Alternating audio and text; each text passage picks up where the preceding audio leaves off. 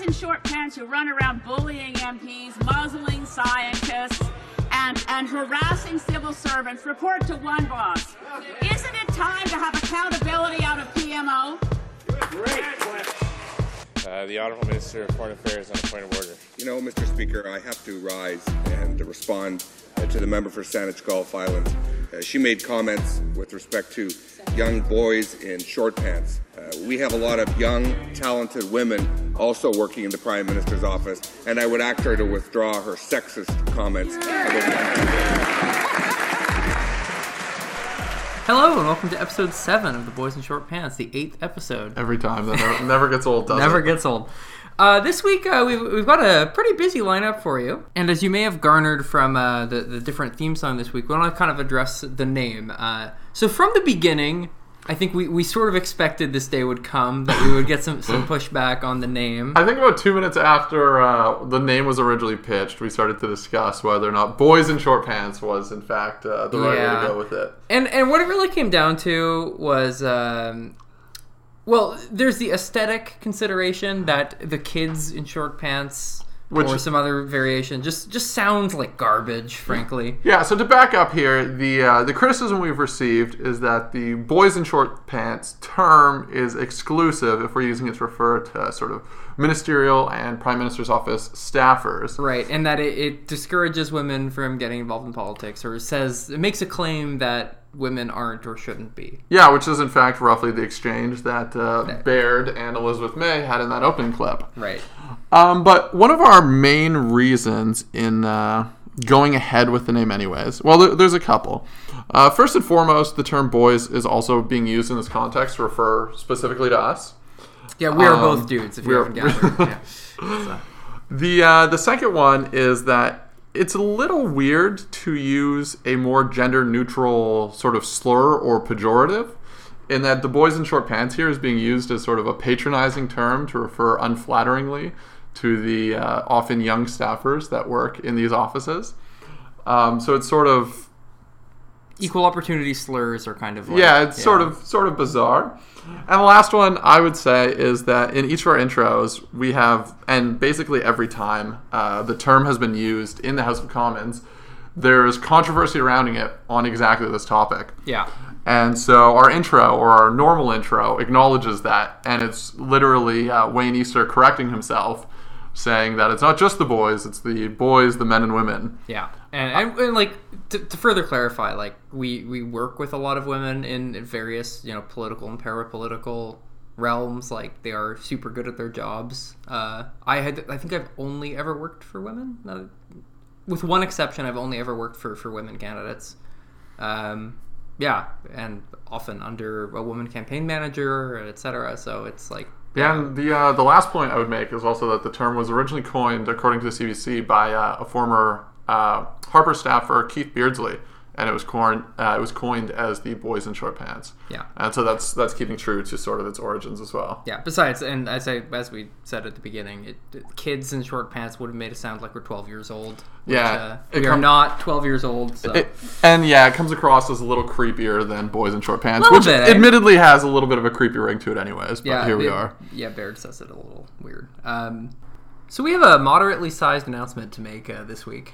Yeah, we've been picked up and will be featured on loonypolitics.com, which is a Canadian independent news outlet.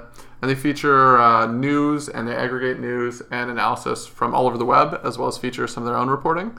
I think one of their reporters, or one of their individuals that works for them, is Dale Smith, who's a press gallery reporter, and they have a couple of well-known columnists that reader or listeners of the show might be familiar with, such as Warren Kinsella and JJ McCullough are the two names that really jump out at me there. As far as content and the podcast goes, though, everything stays the same. We're going to stay irreverent, absolutely, stay lively, same course. It'll be good. So take us into what we're going to talk about next, Tan. We've got a lot on our plate this week. I think my favorite news of the week, this got a little bit of coverage, but can always use some more because perhaps of how hilarious some of the stories are. You're good friends. Yeah, so my little disclosure here is that I've previously interned for the Canadian Taxpayers Federation. Yeah, great organization. He says that without malice. But our next segment is about the Teddy Awards, So the Teddy Awards are given out every year for perhaps the most atrocious examples of government waste across Canada. And they give out one award for each level of government. So there's a municipal one, a provincial one, and a federal one. Which one do you want to do first? Let's start from the bottom and work our way up, Drake style. Start from the bottom, now we're here. So the Municipal Teddy Award is a 93-year-old bridge titled the Blue Bridge, which was estimated at $63 million to replace. Today the problems have ballooned and the delays have increased $42 million, so that they're at $105 million. With final completion anticipated in mid-2018, 3 full years behind schedule. Where is that? It's in Victoria, BC. Oh, Victoria, okay. I actually had it pointed out to me when I was in Victoria earlier this year, and everyone in town seems to be aware of how much of a blight on the municipality this is. That reminds me of, in Saskatoon, the city of bridges, for a long time at least, they were demolishing one of the older ones, and there was just like one lone span of it, just like in the middle of the river, and it looked ridiculous, but good times. Fort McMurray had a similar bridge-related issue on its municipal books for a while. There, at one point they wanted to create, I can't remember the actual price, it was probably something like $25 million footbridge connecting two parks that no one really walked between, and it saved about 10 minutes of walking time if you were to walk around it. It absolutely no sense. Bridge seemed to be like the quagmire of municipal governments everywhere. Other municipal nominees include the city of Montreal for spending $3.5 million to install 27 granite tree stumps in the Mount Royal Park. Why am I surprised that Montreal's on this list? Why would you install granite tree stumps when you can just, install trees? I mean, did this include removing the post box too, or? No, that wasn't factored in. So the provincial winner was Ontario's Electric Vehicle Incentive Program. You might have heard of this one. It made the news a couple times. And it was rewarding people. It was subsidies for rewarding people for buying electrical vehicles. But it also went so high as to cover Tesla Model S's. Well, electric vehicles to begin with are quite expensive. For the most part, your average, I know the Nissan Leaf is, not really, insanely expensive, but, yeah, Teslas are...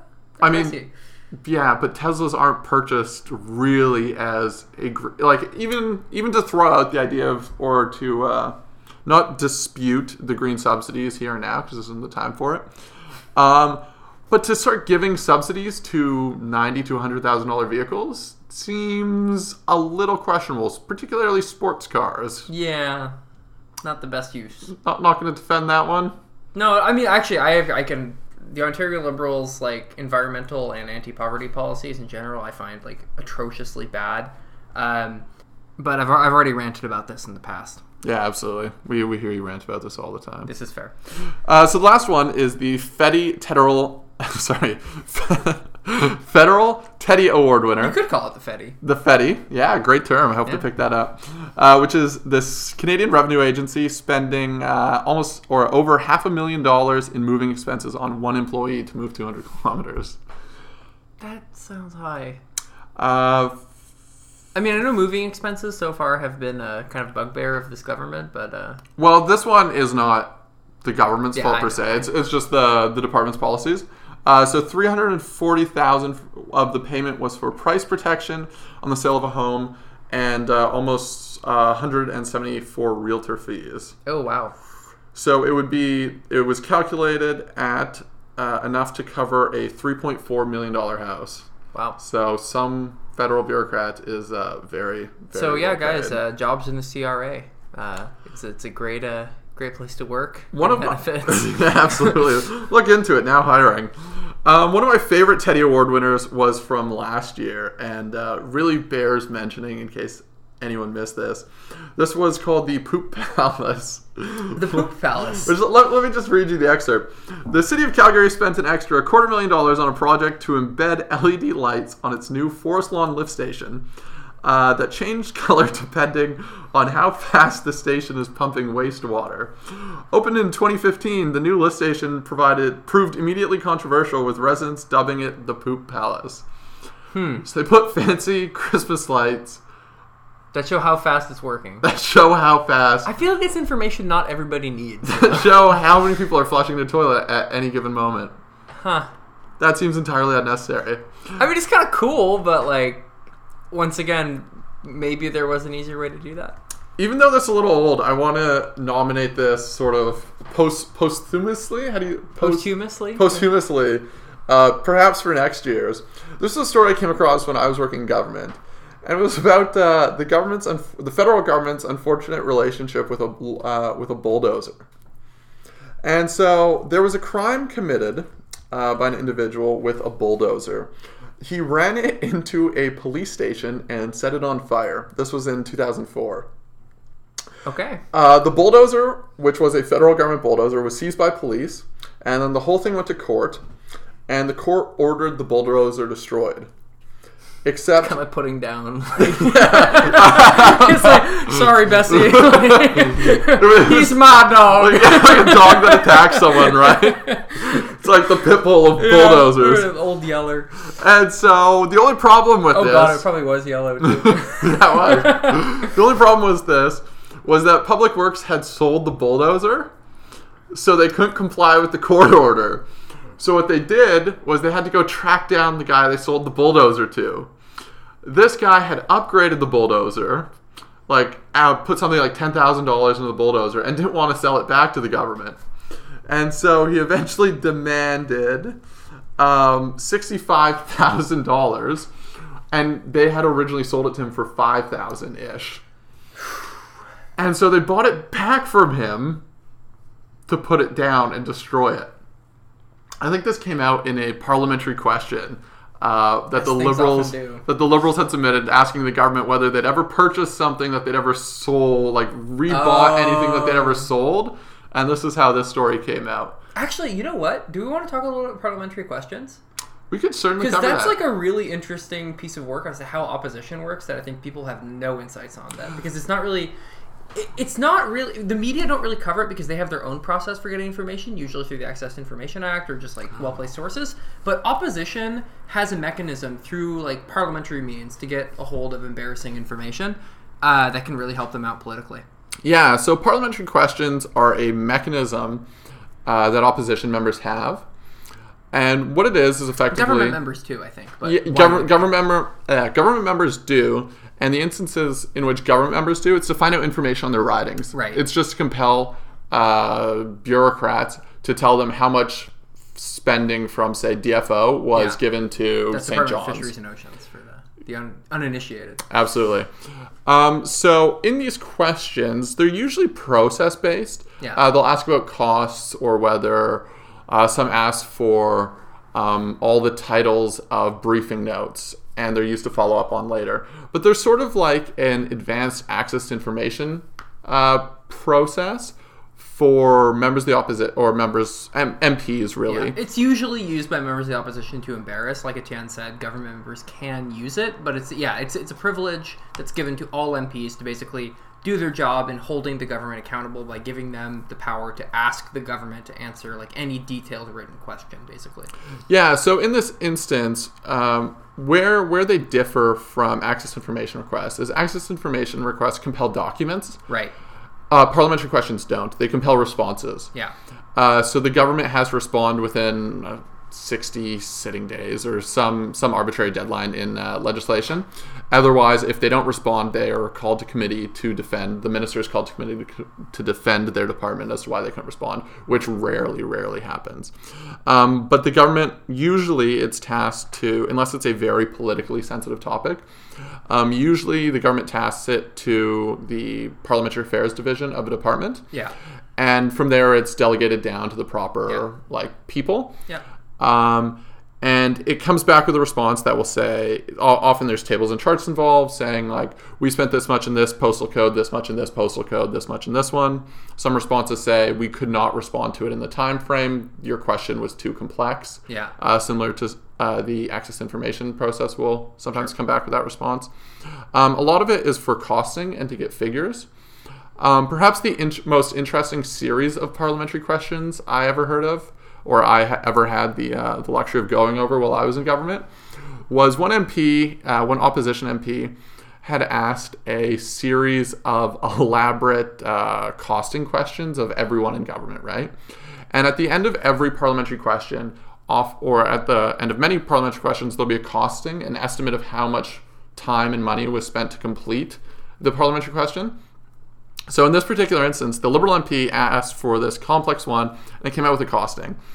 Another Conservative MP asked for a costing of his question so that he could try and embarrass him on, like, wasted of government resources from outside of government. That's so good. And then the Liberal MP shot back with a question regarding the Conservative MP's costing, which was, like, pretty low because the figure was already there. It was, like, down to like $200. They're getting really good at it at that point. It was just this amusing process, which, like, these stories are never covered, aside from the parliamentary restaurant or something, or like quirky little mentions on Twitter accounts, things like that. But these are sort of some of the humorous things that go on. Is that process done through order paper, or is that a different process? Yes. The questions are placed on the order paper. Okay. So journalists will often, Keddy O'Malley did this recently, will say, like, here are all the upcoming parliamentary questions. And then they have an opportunity to review them, and you can get them from the Library of Parliament once they're published. Okay, because I'd always thought of them as order paper questions rather than parliamentary questions, but it's the same thing. Same thing. They're often called OPQs. Yeah, that's what I've always heard. Exact same thing. Cool. What's sort of unfortunate about the process right now is that they're sort of a pain to get your hands on. They're not published on the parliamentary website. You have to go through the Library of Parliament to get them. Oh, really? Okay. Unless someone publishes the hard copies of them. They're not proactively disclosed. Hmm. Yeah, and every MP gets to have, like, up to 5, I think? Yeah, I've never been on the writing end of a parliamentary question. Makes sense. But yeah, there's a limit. Yeah. Your question can go to every single department in government. So it can be very broad. It can be very, very time-consuming for people. There's coordination between departments to fill out order paper questions. There are small divisions within government that are dedicated to... If you're, like, a big department, like... Industry, Science and Economic Development, or Innovation, Science and Economic Development, which it is now. Yeah. Like, you have, like, tons of units in there and tons of, like, sub branches that have to deal with, like, different aspects of this question. It can actually take tons of time and resources to do this. But yeah, like, it is a super useful tool for opposition to use to basically get information out of the government that is, like, you know, very, very vetted, very, very accurate. So whenever on demand. When Parliament's on break, particularly over the summer and over Christmas, there's dates that are scheduled tabling dates for OPQs that are pending. And so a lot of order paper questions will come out in the first 2 weeks of January, and a lot will come out in late August. Okay. There is, like, a set tabling date in mid-August.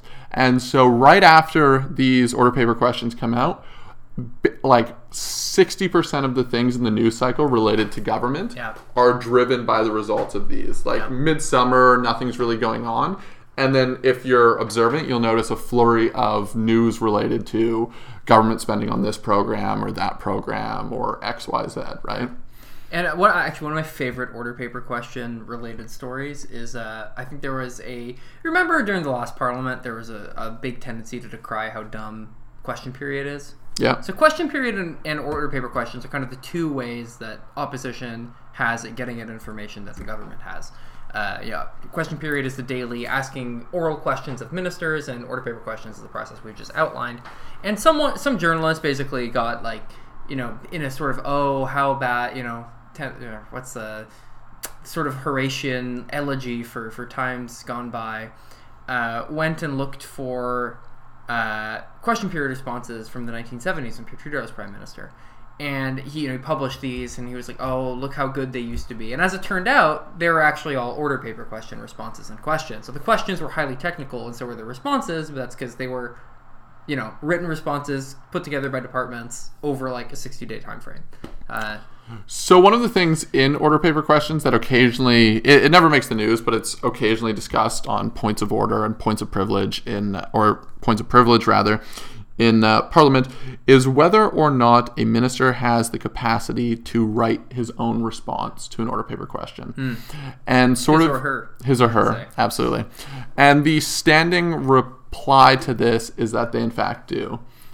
This has sort of been supported by parliamentary precedent. This doesn't happen often, but an example of this is if an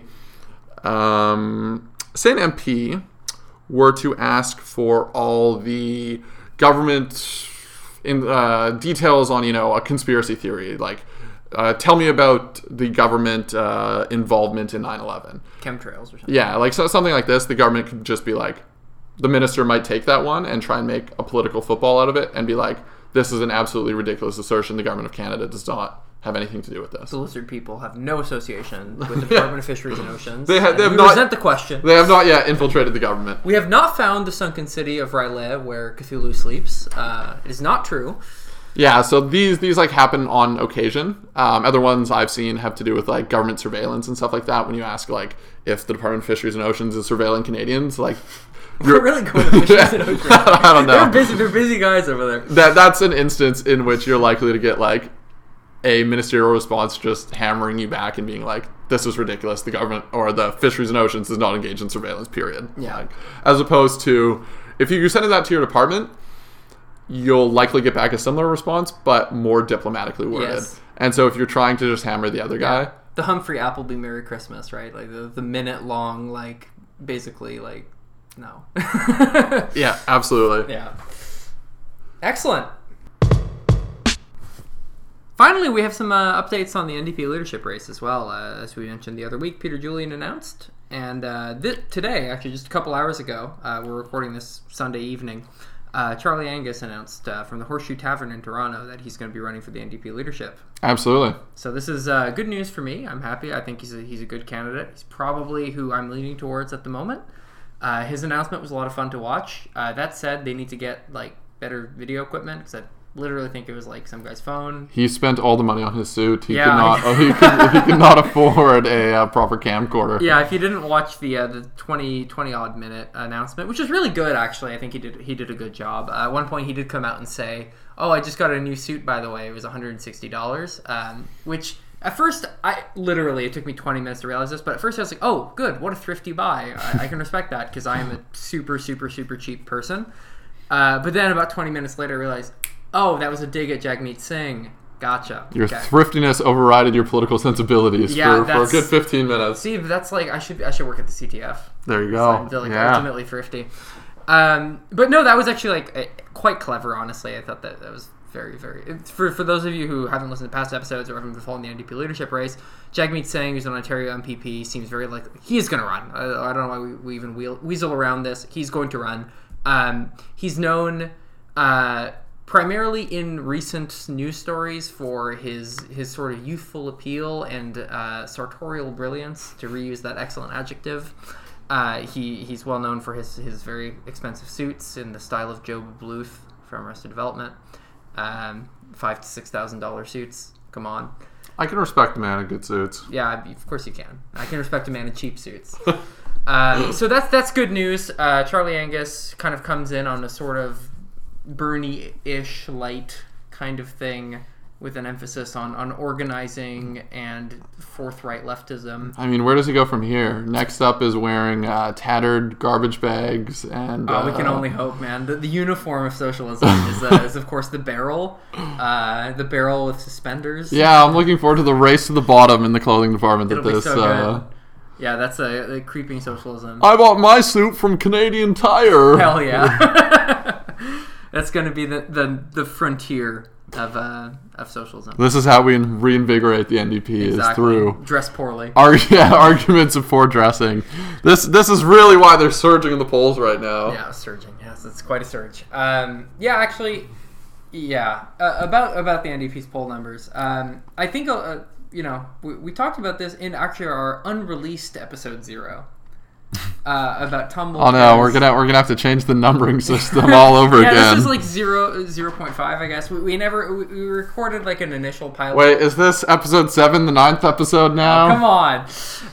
But we talked about Tom Mulcair and his refusal to resign in the face of his sort of dethronement from the NDP leadership in April, and whether that was a good idea or not. And I think this seems like a good place to have that discussion very briefly.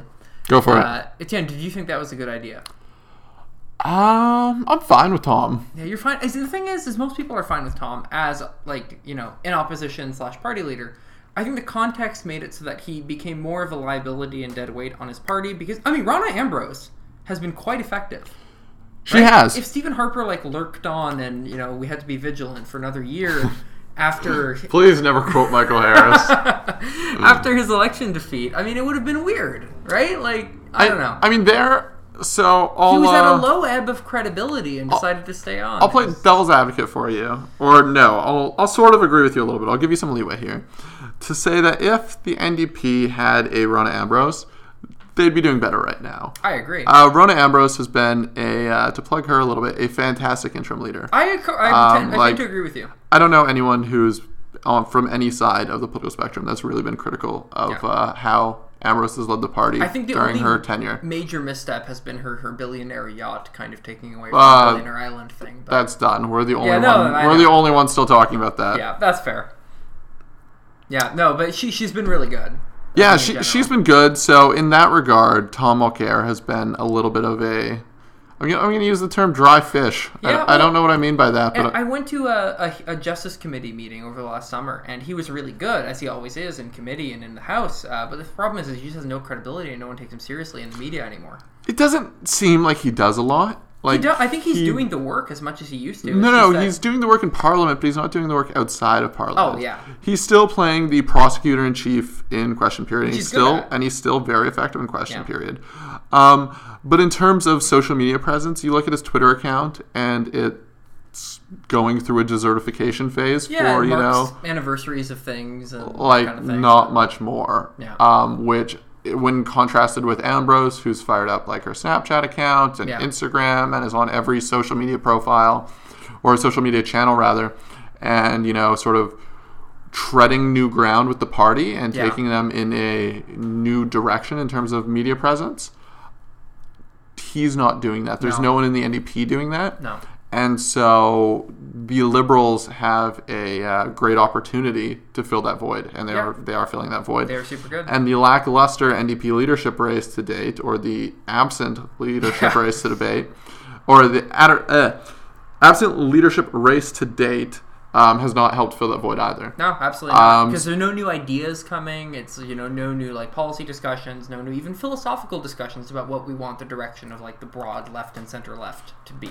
Yeah, and what I'm sort of going to be interested in coming as the candidates come out and go forward is how much they disagree with each other on policy. Yeah.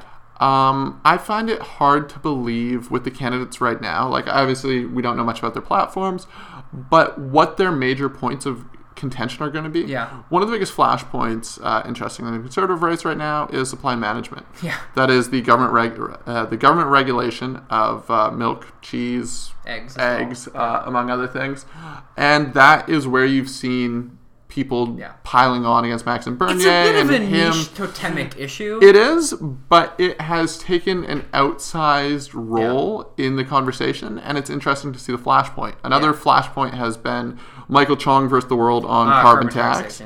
So there have been these. I have trouble believing that there will be comparable ones in the NDP leadership race. The only thing I can really think about is pipelines, but I don't think of anybody who's sort of running or in the running to be running as... that'll take a strong stance on pipelines. Pro-pipeline people. Yeah. So I don't think that'll... I mean, it'll come up, but I think everyone will artfully dance around it. Yeah, I think people will take very tepid tones, as the NDP does, trying to balance, the environmental wing with the labor wing. Yeah, kind of try to have our cake and eat it on that one. But if Nikki Ashton pitches, free university education, I think you're going to get a lot of... Julian has already done that. And he's going to be a yes, and I think everyone else will be yeses or very, very sympathetic. Yeah. Perhaps their policies won't go quite that far. Yeah. But in terms of, like, dichotomous flashpoints, like... Yeah. Those two that I just named, I don't think there will be many in the NDP leadership race, which I think will make it rather anemic as it has been to date. Yeah, I don't know. Well, I think it'll be more on strategic direction than on policy choices, personally. That's always been sort of... I think most people in the NDP kind of broadly agree on a lot of policies, as much as there is, like, endless bickering at conventions over, like, where to place a semicolon in a resolution or something, and whether that semicolon goes far enough or doesn't. Beyond that, I think you're going to have a real discussion about whether, like, the sort of, like, leader-centric traditional campaign that sort of Mulcair and even Jack Layton ran, right, where it was a party very much built around the leader, or a party built much more on the grassroots and the sort of, like, more organize-y Bernie Sanders model. So I think that's going to be more of a kind of point of contention in the leadership race, but I think we'll see. I think it's finally emerging. The first debate is March 12th in Ottawa. Yeah, which I'll be going to. Tan, I don't know if you are, but I probably will too. All right, you should RSVP. In fact, if you are in Ottawa, ndp.ca/Ottawa-debate, I think is how you do that. What's the most trolling thing I can wear to an NDP leadership race? I mean, I don't think you could have me beat at the Manning Conference, but I'm not sure, actually. So maybe like seal? I don't know. Seal. Ooh, yeah, I wish I had a seal skin jacket to wear. That would be...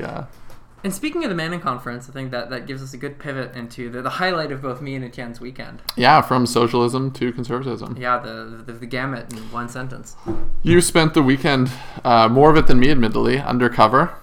I was very undercover. I was actually wearing a Socialism Sucks button. There you go. No one would have suspected you. No. Who did you get the Socialism Sucks button from? The Turning Point guys. Oh, I thought it was from the Trump trolls. No, it's from the Turning Point. Actually, Turning Point is funny because they're a U.S. organization that's now starting in Canada. And I was like, oh yeah, that's so cool. Tell me about where you guys get your funding. Apparently they're having some meetings with donors this week. So I think you can all imagine where that's coming from. The Koch brothers. I won't go that far. Maybe I will. It is the Koch brothers. No, probably not actually. We have our own billionaires. They'll do fine. Probably the face of the conference, unfortunately, coming into the media. I've seen this in a couple stories so far, has been two trolls. And trolls is perhaps a generous way of describing them, who were two 20-year-old kids wearing mega hats. That's Make America Great Again. Make America Great Again hats, as well as a Blue Lives Matter, which of course a police reference. It was a reference. Knit sweater, though. It wasn't it wasn't. It was a t-shirt. Was it? Are you sure? Yeah. I'm pretty sure it was a sweater. No, it was just a t-shirt. I think it's funnier if it's a sweater. I'm going to show you a phone or a picture on my phone while we talk about this. Okay. So anyway, these two guys, I think, I will say this for the Conservative Party, and the conservative movement in Canada. Tiana is right. It is a t-shirt. Definitely a t-shirt. Most people were actually a little disgusted and kind of annoyed at these people. I don't know anyone who heralded their presence. Yeah, no. I think everyone I talked to was like, look at these idiots. I hate these idiots. Yeah, they're making us all look bad. They are destroying the reputation and the media coverage of this because... At any point you saw them, there was a flock of journalists just lining up to take their photos. By the by, that's what it feels like to be an NDPer. Just have some nut. Just absolutely ruin everything. I mean, we have our own. Remember that guy during the federal election? The old yelling guy, man? Oh, yes, of course. Yeah, for those of you who don't remember, it was a man who yelled at media members for being lying media and that Duffy was nothing, etc. It was good. I'm going to make a quick pivot here to talk about this sort of troll. Especially when this troll affiliates themselves genuinely with the party and they think they're supporting them, you're not. You're costing that party or that organization tons and tons of money. During a leadership race, I'm talking about a federal election leadership race. So let's use Harper's campaign as an example. Every day, if you call it a $35 million campaign and say the writ lasts 35 days, every day on that campaign, the media coverage that you're trying to drive and everything equates to about $1 million. And it's all designed to get media coverage. So if a single protester at one of these events drives the coverage in a crazy off-message direction, they are sabotaging all the efforts of hundreds of people and all the campaigns across country to get any media attention. Yeah. And instead, it's going to be one lunatic on TV. Yeah. And so being the lunatic at one of these conventions, such as these two individuals, everyone hates you. Everyone who's ever worked in politics and knows this and knows what you're doing to the conference hates you. Yeah, as an NDPer, I have to say, if you're a conservative who feels strongly about your principles... go ahead and wear your stupid shirt and go parade in front of the cameras. Definitely do that. It is very good and very noble of you to do that. I encourage you. It's not into the freedom of expression argument because by all means, but just know everyone hates you. Everyone is whispering and saying, "I hate this guy. I wish he would leave. Please, no one talk to him. Please hide him in a back corner for the next 48 hours and never let him out." Okay, so for the rest of the Manning conference, so it was kind of we had the first day.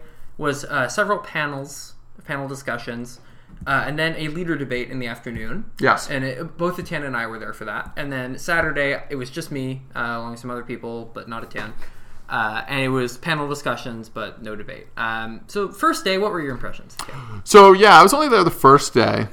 I was pretty disappointed with a lot of the panels. Just looking at the lineup beforehand, I was more interested in a lot of the discussions going on the second day. Yeah. Of the panels the first day, I sort of agree with Andrew Coyne's analysis of it, and he put out a piece sort of being critical of the Manning Conference. That was like Friday morning. Yeah, effectively the day it started. For both picking some of the wrong topics, picking sort of topics of the moment rather than more substantive topics. Yeah, like longer view topics that are going to be important to the conservative movement. Yeah, for the record, the first like couple panels were basically about like Islamophobia. The really big ones, because there were some sideshows kind of going on, but the big one was like, or rather on the threat of radical Islam, and there was one on like down with the elites. And Trumpism. Trumpism in Canada or something along those lines. Yeah. So like all three of the largest panels from the first day were basically centered around like the short-term acute problems in American politics. Yeah, basically their audience was the two guys in hats. Yes. I mean, there was a little too much focus, and then within the panels themselves, there was a lot of sycophantism, which is to say that a lot of people were agreeing with their co-panelists. Yeah. And there wasn't a lot of disagreement with inter-panelists. One of the panels I went to last year was fantastic in that the panelists, it was on marijuana and the direction that conservatives should take on marijuana reform. And because this is one in which the conservatives inherently are split on. Yeah. There's sort of the Reefer Madness camp who say, like, keep things as is, marijuana is a drug. Yeah. And then there's sort of the libertarian side that says, like, no, legalize it. And the panelists were somewhat reflective of that disparity in opinion within the conservative camp. There, on the conservative or on the populism panel, there was no voice advocating for a sort of Burkean kind of vision of what conservatism looks like, right? It was really all like like the free market, like classical conservatism perspective on it. Like if you talk about Brexit, which is what one of the panels were. Yeah, and I love that guy, though. And all your people are... we'll get to him in just a second. But to finish this point, if all your people are the pro-Brexit people, which is effectively what this was, they were all the pro-populism. It was Doug Ford, it was a conservative organizer who was a Trump camp, and then it was the pro-Brexit guy. They're all advocating and pitching the populist side. Yeah. There is no voice on the other side pushing back on that, saying like, no, here is how conservatives need to chart a path forward in this world of populism. In the world of Trumpian populism and Trumpian conservatism, I hesitate to say those words together. Right, nationalism, I guess. What is the path forward for conservatives? Yeah. And so this is, like, I think a pretty mainstream perspective. Like, Harper, when he was in India, he was bashing Trump. He was saying, like, Trump is setting back the conservative movement. And that voice was absent from the panel. Yeah. And it's a pretty mainstream conservative voice. Yeah, and like personally, like as far as populism goes, I've mixed feelings. I think that populism can be a force for good, but the right to populism that we've seen in the last year and a couple of years has been fairly destructive. And yeah, the fact that there was no real voice pushing back on that within the panel itself, and even in the questions mostly, was a little disconcerting. If not ultimately that's surprising to me, unfortunately. I think I have less I give them less credit than I think you do. But that is what it is. But yeah, the Brexit guy I thought was funny just because he was like, oh, look at me, look how populist I am. And this guy had the most populist accent I've ever heard, like, hears for years. And yeah, basically like very old Etonian kind of, that's the face of populism, guys. So the leadership debate. The leadership debate was really fun. I actually had a blast too. Yeah. I had to leave a tiny bit early, but I thought it was phenomenal. I thought just content aside, I thought the format of the debate was by far the best. Oh my God, was it ever? Yeah, I thought it was watchable. It was, it was very very watchable, which very is a huge easy, step up.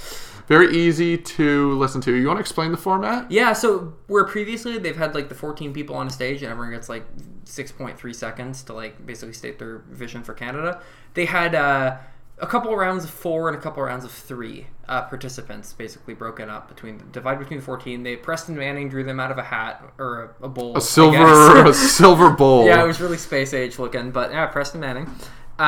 Taking conservatives into the future. Yeah, exactly. And then it was good. And then they would get the four of them or the three of them, as the case may be, and discuss one topic, or one sort of like umbrella topic. Yeah, like one or two questions, and then they were each given two interventions per question. And they were able to cycle through a bunch of different topics. Yeah. And not every panel addressed every topic. Yeah. So, like, one panel of four candidates would address, say, like, climate change and, like, the future of the party or something like that. Yeah. Which I thought was a vast, vast improvement on every other one. Yeah. And I'll give an A+ to Tom Clark, who was moderating it, who's a CTV anchor. And he was fantastic. He was phenomenal. I agree. He was really, really good. Like, I hope his charisma channeled through to the video streams, but, like, in person. Oh, the room was loving it. Like, I was having a great time. Like, I was laughing and, like, it was... Yeah, people were hollering. There were some good, genuine lines going down, and, like, the crowd was into it. It was by far the most engaging leadership debate. It was pretty fun. I was surprised at how big government some of those answers were, though. I mean, not badly. I mean, I was like, this is cool. You're pleasantly surprised. Yeah, like Andrew Saxton was saying, like, oh yeah, there should be like a government like apprenticeship education program like they have in Switzerland, and I was like, hell yeah, there should be. That's a great idea, my man. Basically, yeah, and actually the really that was fun, but the really interesting round I thought was the one with Kevin O'Leary, great. Deepak, Michael Chong, and there's someone else on that round too. Andrew Scheer, thank you. And that was on pipelines. It was pipelines and carbon tax. Yeah, that was convenient. Yeah, because that was Michael Chong's, of course, thing. The perfect lineup, and Michael Chong and O'Leary having that contrast. It was the If I were to redo things, I would sub Deepak out for... Deepak was awesome, though. Someone else? Deepak was awesome. Bernier would have been, I think, but yeah. But no, Deepak was great. I hold no word against Deepak. I mean, not to put too fine a point on it, I think Kevin O'Leary came off like a dumb asshole in that exchange. That is too fine a point. Yeah. No, yeah, you think that's... I mean, the problem with Kevin O'Leary is that he has, to a degree, had inconsistent positions on these. That's putting it mildly. So it's hard to make that argument, or it's hard to argue from that perspective when this is one of the first instances where candidates were able to directly hold people to account on their previous statements. Yeah. Because you were able to vary directly there's only three other people on stage. Yeah. So you're able to immediately respond to the statement of a member. The exchanges were quite lively because of that. It was much more like condensed. Like, people could have a lot more back and forth, which is really good. But yeah, I think like Kevin O'Leary was talking about how like if any province institute carbon tax, he'll take away their transfer payments, which I thought was like, A, you can't do that. That doesn't matter. That was probably policy devised on stage. Yeah, probably. Or in the Dragon's Den. Yes. Right? We were situated across the hall from his like campaign headquarters at the Manning Center, or the conference, which was like, we just called it the Dragon's Den. Also, if any O'Leary staffers are listening to this, if you guys ever have like a suite in the future, get a smoke machine for the door. Absolutely. Like, it would have been so good. You know how much hype that'll create? All the journalists will cover that. Like, you just play up the brand. Absolutely. Absolutely. It's like the Canadian, it's like the O'Leary equivalent of bringing your steaks to the podium to pitch beforehand. You just light the place up with a light machine and a... yeah, he did pitch it. And Tom Clark called him out on it. That was honestly hard to watch, but no, that was pretty funny. I don't think there was anything like terribly shocking otherwise. Like, Kelly Leach was more or less sidelined by being on like the first one with comparatively low-level leadership candidates. I think it was like Andrew Saxton and I can't even remember now who else was on there. But it was not Chris Alexander. Yeah. It was kind of like the C tier, and then the F tier later on with Stephen Blaney, Pierre Lemieux, and Brad Trost. That said, though, we have to talk about Blaney. I know that he was so funny. There were some miscommunications. He had a couple really good lines that... but he didn't know it. It was so good. Translated poorly from French in his head to English spoken. So at one point he says... his panel was talking about the future of the party and reaching out to new demographics. Sorry, guys. The intern is just howling back there. He was talking about the importance of reaching out to sort of new audiences for conservatives. And he was talking about how, like, you know, millennials should really be... Also, I can't pronounce millennials, but the future of the party should be millennials, because millennials are the fastest growing group of gun owners in the country, so we should respect them. And the room just burst out laughing.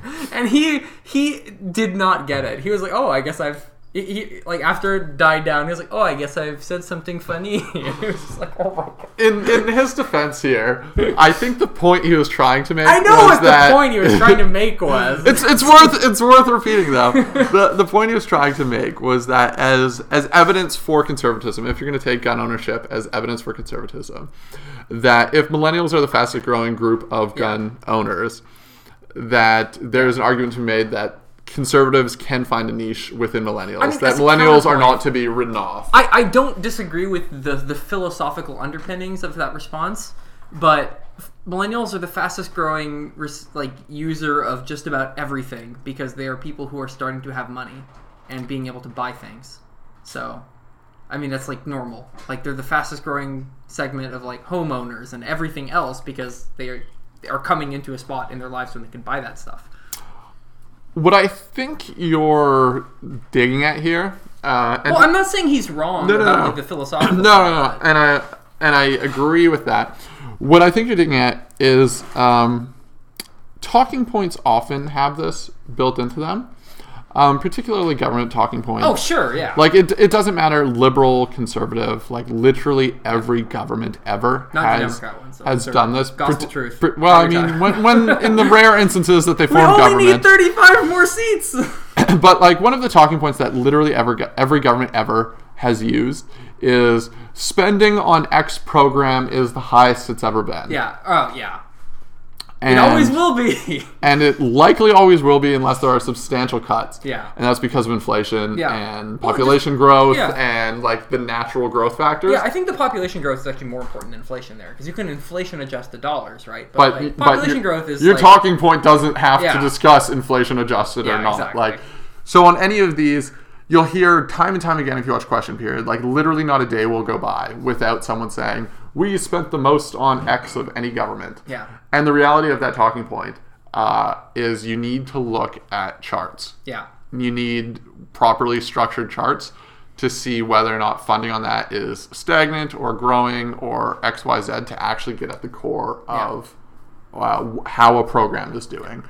I'd like to talk at length about this a little more in future episodes, and have examples of how you love the Bradwell Cole one too, eh? Of how talking points misconstrue things, and how talking points that you see reiterated time and time again on social media are just wrong. Yeah, so they just misrepresent things. So you guys all have that to look forward to. I have a couple last points I want to make about the Manning Conference. And then we'll wrap up. First, I thought the panel on carbon pricing was actually, or it was a debate actually, was actually really, really excellent. It was, two pro, two con. I think that the two pro guys for carbon pricing were a former Bernard Lord and Jim Flaherty staffer, and the other guy was a former Harper director of policy. And on the other side, I actually don't remember their qualifications, so you'll have to forgive me. But it was quite a good debate for the most part. The case for carbon pricing was laid out quite eloquently and well. And actually, I thought the con side made really good points that weren't just like global warming isn't real, etc. Right? The dumb points. So one of the guys made a really good point about how carbon leakage and comparative advantage would mean that if we institute a carbon price, then let's take the example of steel or aluminum, where it takes 2 tons of carbon to make a ton of aluminum. In Canada, but 14 tons of carbon to make a ton of aluminum in China. If we have a carbon tax, then we're going to have more emissions because China will take up the slack in manufacturing aluminum. It was a good point. So I thought I have to applaud the Manning Center for having... When there is a frank exchange of views and of differing views, I think that's when the conference was at its best, and I really appreciated that. I actually learned quite a bit. So with that panel in particular, I think it's worth pointing out, perhaps one of the reasons why that was a substantive debate is actually Preston Manning is one of the few conservatives who's come out in favor of carbon pricing. Yeah. And so he's been one of the people driving that message. Yeah. He's been in a tiff with, I think, Ezra Levant. That would not surprise me that Ezra Levant is in a tiff with someone. Has previously attacked him on shockingly this topic. So I think that is a case where, like, to speculate, perhaps he had a role in picking the panel. Yeah, to be honest, I have a lot of time for Preston Manning. And balanced it well because he's very much, like, say, he's very much the policy wonk, and he always was in government. Yeah. So when he has a hand in policy conversations, I think they're always very, very appropriately done. Yeah, he's a thoughtful man, and I think, you know, people can have their thoughts on Preston Manning. I admire him quite a bit, actually, you know, despite large differences on policy. I think he was a good guy, and reform was in many ways a very constructive movement that fought a lot of things I didn't like about the old Conservative Party and its elitism and entrenchment and favoritism to business and everything. So I have to respect Preston Manning for that. And I had a great time at the conference. You've heard it here first. You heard it, Laurent Carboneau endorses Preston Manning. I am a retroactively for Prime Minister of Canada. I wouldn't go that far. So circa 1990. But he's a good man, and I respect him. Anything else you want to add, Chen? No, I think that about wraps up the Manning Conference. Unfortunately, as you alluded to, I missed the one day for personal reasons. But I would have loved to be there, and I look forward to it next year. Yeah, and we'll be, I think in all likelihood, we will be at the Broadbent Institute's Progress Summit in a couple of months. Yeah. What do I wear? What do... Drum circle chic, I think, is the dress code there. I'll have to go shopping for a new wardrobe. All right. And then promptly drag it through the road a little bit to make it look genuine. It's sort of like laundering money, right? Yeah. How they put in dirt with the money to make it look used. Yeah, or just go to where Charlie Angus buys the suits, I guess.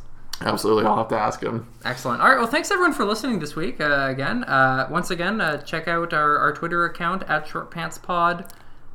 Give us a rate and review on iTunes. All that good stuff. And that will do it for this week's Boys in Short Pants. Thanks, everyone. Hear, hear.